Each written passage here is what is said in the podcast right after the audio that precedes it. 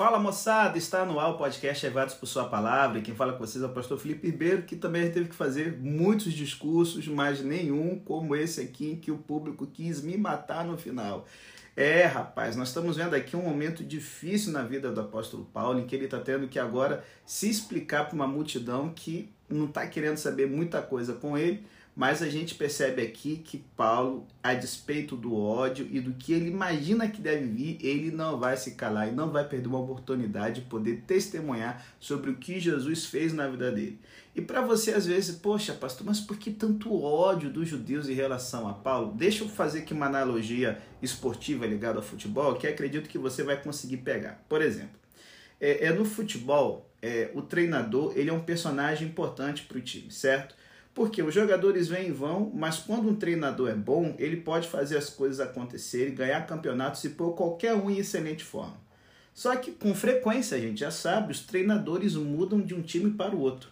Algumas vezes porque foram demitidos de um clube que está indo mal, outras vezes, mesmo com o time indo bem, eles recebem uma proposta absolutamente recusável, financeiramente topíssima. E quando isso rola, galera, você pode esperar fogo cruzado. E o pior, o fogo cruzado ele tem início, claro, quando o treinador vai jogar contra o time que ele costumava treinar, principalmente se é um rival do time anterior, beleza? Os torcedores, cara, ficam enfurecidos quando vai ter um jogo em que o, o treinador que eles antes amavam está treinando e capacitando um dos rivais deles. E a ofensa mais gentil que eles vão atribuir para esse treinador é chamar de Judas. Você sabe o que, que vai rolar no estádio, é disso para lá é, eles vão se voltar para o treinador durante o jogo várias vezes, escarnecendo, apontando e zombando, se puderem jogando coisa em cima.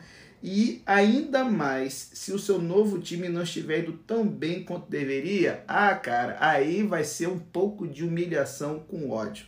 Às vezes isso faz é feito de uma forma divertida, certo? Engraçada, mas outras vezes, bicho, você pode sentir a aversão e o veneno genuínos que os torcedores disparam contra aquele que os deixou de forma tão intempestiva.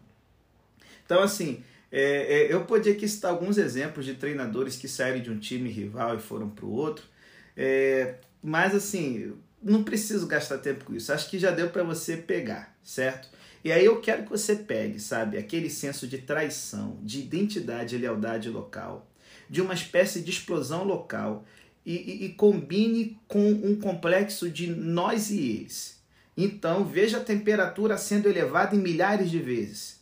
Pegue o sentido de horror permanente em relação ao outro lado, e nesse caso, o mundo inteiro do paganismo, que marcou a alma de um povo inteiro, não por algumas décadas ou por alguns séculos, mas por dois mil anos reúna todas as histórias, não só as maravilhosas, de quando, sabe, o time esteve bem perto de ganhar um campeonato e de repente vem aquele momento terrível em que o árbitro não marca um pênalti óbvio, mas também aquelas histórias de perseguições e massacres, de exílio e vergonha, da vilania dos governantes pagãos praticando coisas impublicáveis em relação aos nobres heróis judeus, de ações ilícitas postas em prática atrás das portas fechadas dos templos pagãos, com orgias, sangue e sacrifício de bebês.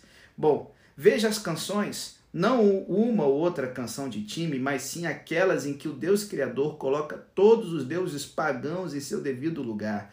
As canções de lamento e de vergonha de Israel nas mãos dos estrangeiros e as de regozijo por sua vitória sobre eles, com Jeová chamando as nações para encontrá-lo no Monte Sião e mostrando-lhes quem é o seu rei verdadeiro. Junte isso tudo e tu vai entender o que está rolando aqui no templo durante o discurso de Paulo. Somente quando você se permite entender tudo isso, gente, a lealdade direcionada e dada por Deus e o horror por qualquer coisa que o desonre, qualquer coisa que tenha vida fora dos portões da sinagoga, fora das fronteiras da cidade santa, só então você será capaz de começar a entender por que Paulo estava tentando explicar o que havia acontecido e por que a multidão rejeitou isso com uma fúria passional. O que, que tem nesse discurso? Que lições podemos tirar para gente? Continua aí, é o que vamos abordar no próximo bloco, logo depois da vinheta.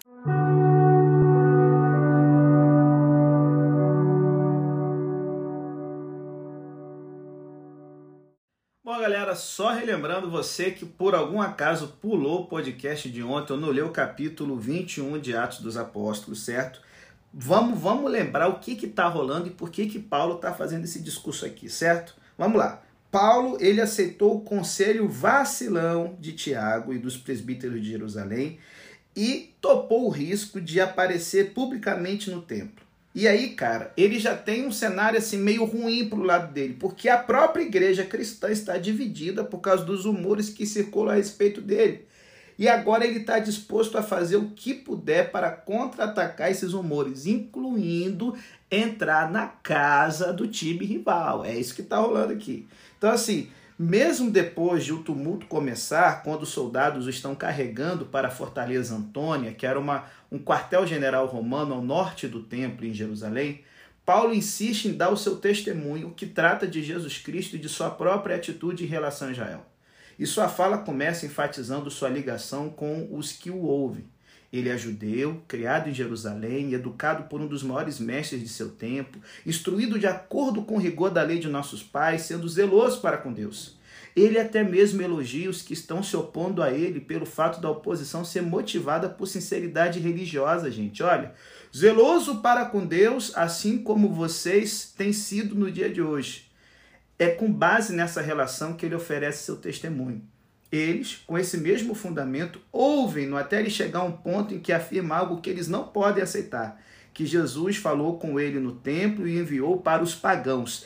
É nesse momento que a multidão se agita e Lísias ordena que Paulo seja levado para o forte. Então, assim, essa fala de Paulo, gente, tem muitas implicações missiológicas. Primeiro, Paulo reconhece e enfatiza os laços entre ele e sua plateia e até mesmo dá-lhe crédito por suas percepções e tradições religiosas.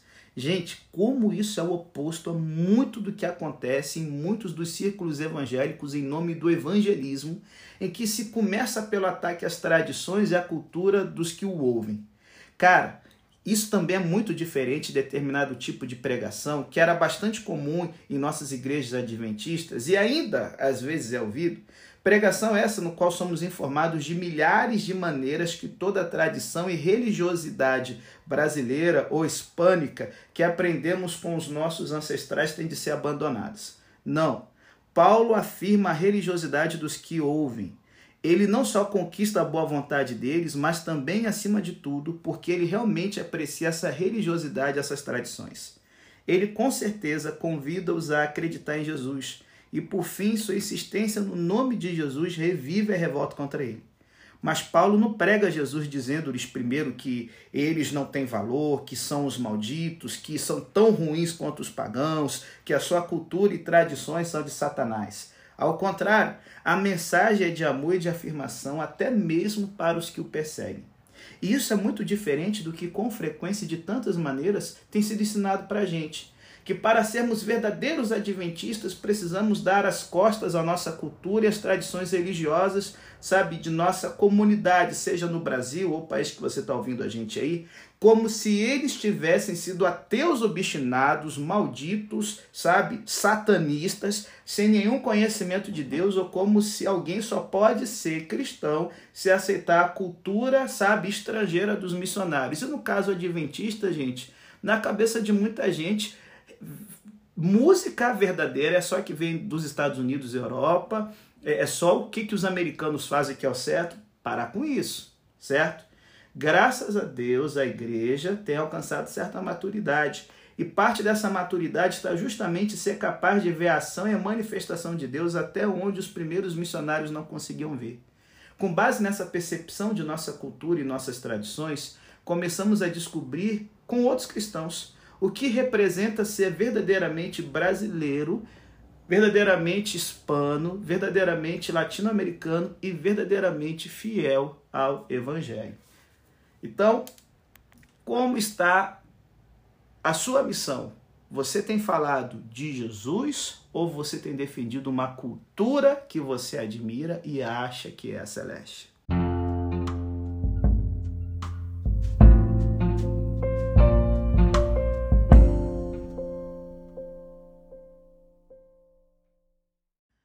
Galera, quero então terminar aqui o podcast da gente hoje falando o seguinte: aqui nós temos uma grande lição.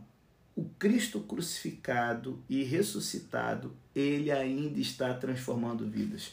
É esse o ponto principal de todo o testemunho de Paulo, sabe? Ele reconhece que Deus revela seu plano um passo de cada vez. Aquilo que o Senhor pretende para Paulo fica mais claro somente à medida que ele obedece a cada ordem de Deus. O Senhor não fornece um roteiro completo de nossa vida quando nos sujeitamos a seu senhorio. Nunca vemos um quadro completo, gente. Logo, seguir a Deus nessa vida terrena exige que andemos atrás dele, por vezes é semelhante a caminhar penosamente no meio de um nevoeiro.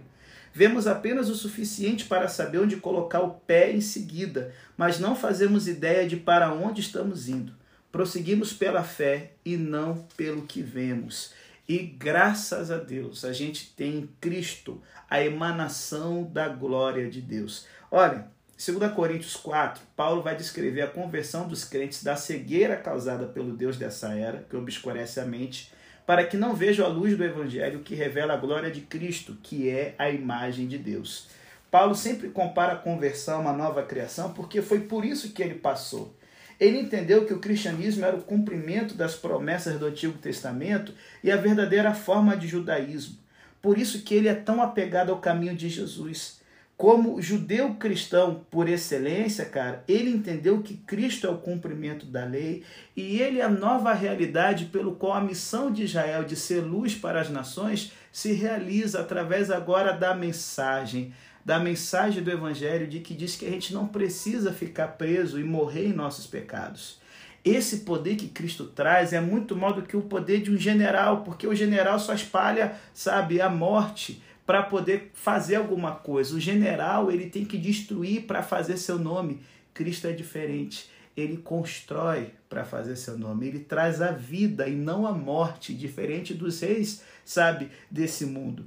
Então, assim, a transformação de Paulo, gente, corrobora a realidade da ressurreição de Cristo, que é o ponto que ele quer trazer aqui nesse testemunho. Sabe por quê? Se liga. Tem gente que muitas vezes vem para o cristianismo porque sofreu alguma decepção, sabe? Tem gente que às vezes vem para o cristianismo porque estava buscando a presença de Deus e, sabe, lutando contra sentimentos de, desilusão, de, de eita glória, de desilusão. Aí se fosse pentecostal, soltava uma língua estranha e pronto. Né? Vamos lá.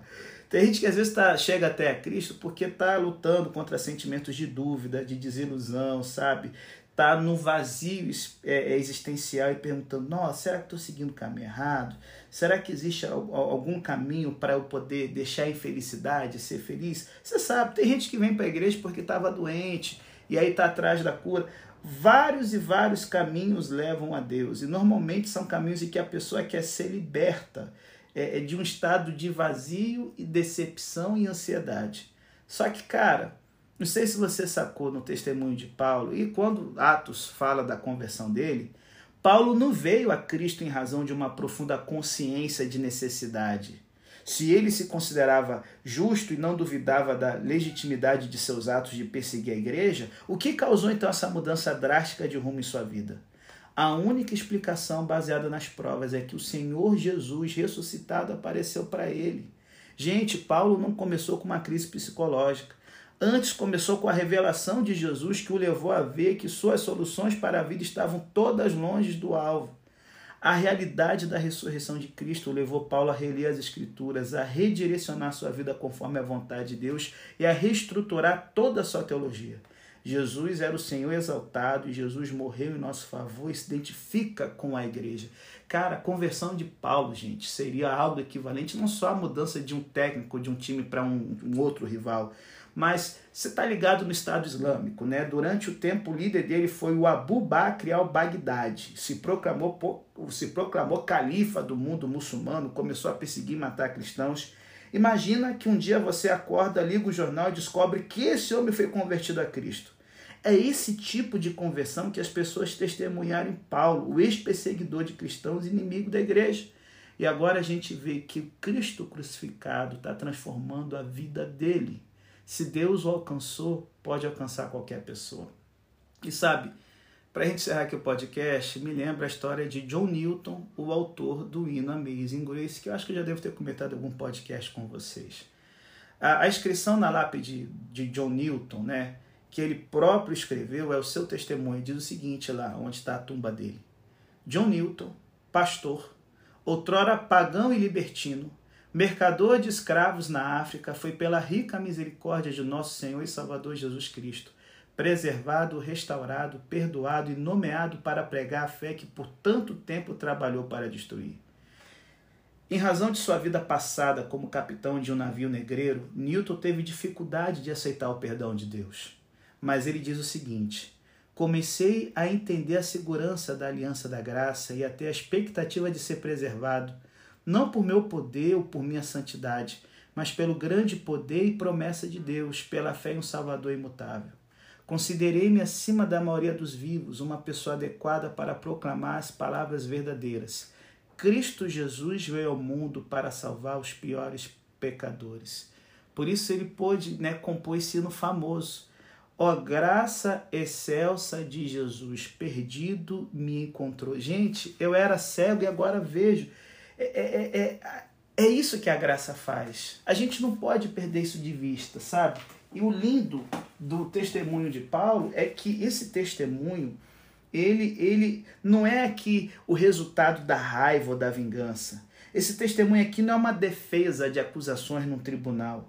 É, é cara, o, quando a gente vê aqui o testemunho de Paulo, é algo que mudou o passado, o presente e o futuro dele, gente. A primeira coisa que Paulo fez foi rever seu passado. Esta é uma das grandes coisas que o Evangelho de Jesus capacita uma pessoa para fazer: usar o passado como material para o futuro. A seguir, Paulo ele testifica a respeito de sua conversão, a invasão de Deus no seu presente. E o terceiro assunto a respeito do qual Paulo fala é a sua libertação do futuro. Deus ordenou que ele pregasse aos pagãos, compartilhando sua vida e a vida de Cristo com todos os homens, não importa onde eles estivessem, qual fosse a sua natureza racial. Essa foi a história de Paulo. Essa é a história de John Newton. Cara, e essa pode ser a sua história. Uma narrativa simples do que Deus fez, faz e poderá fazer.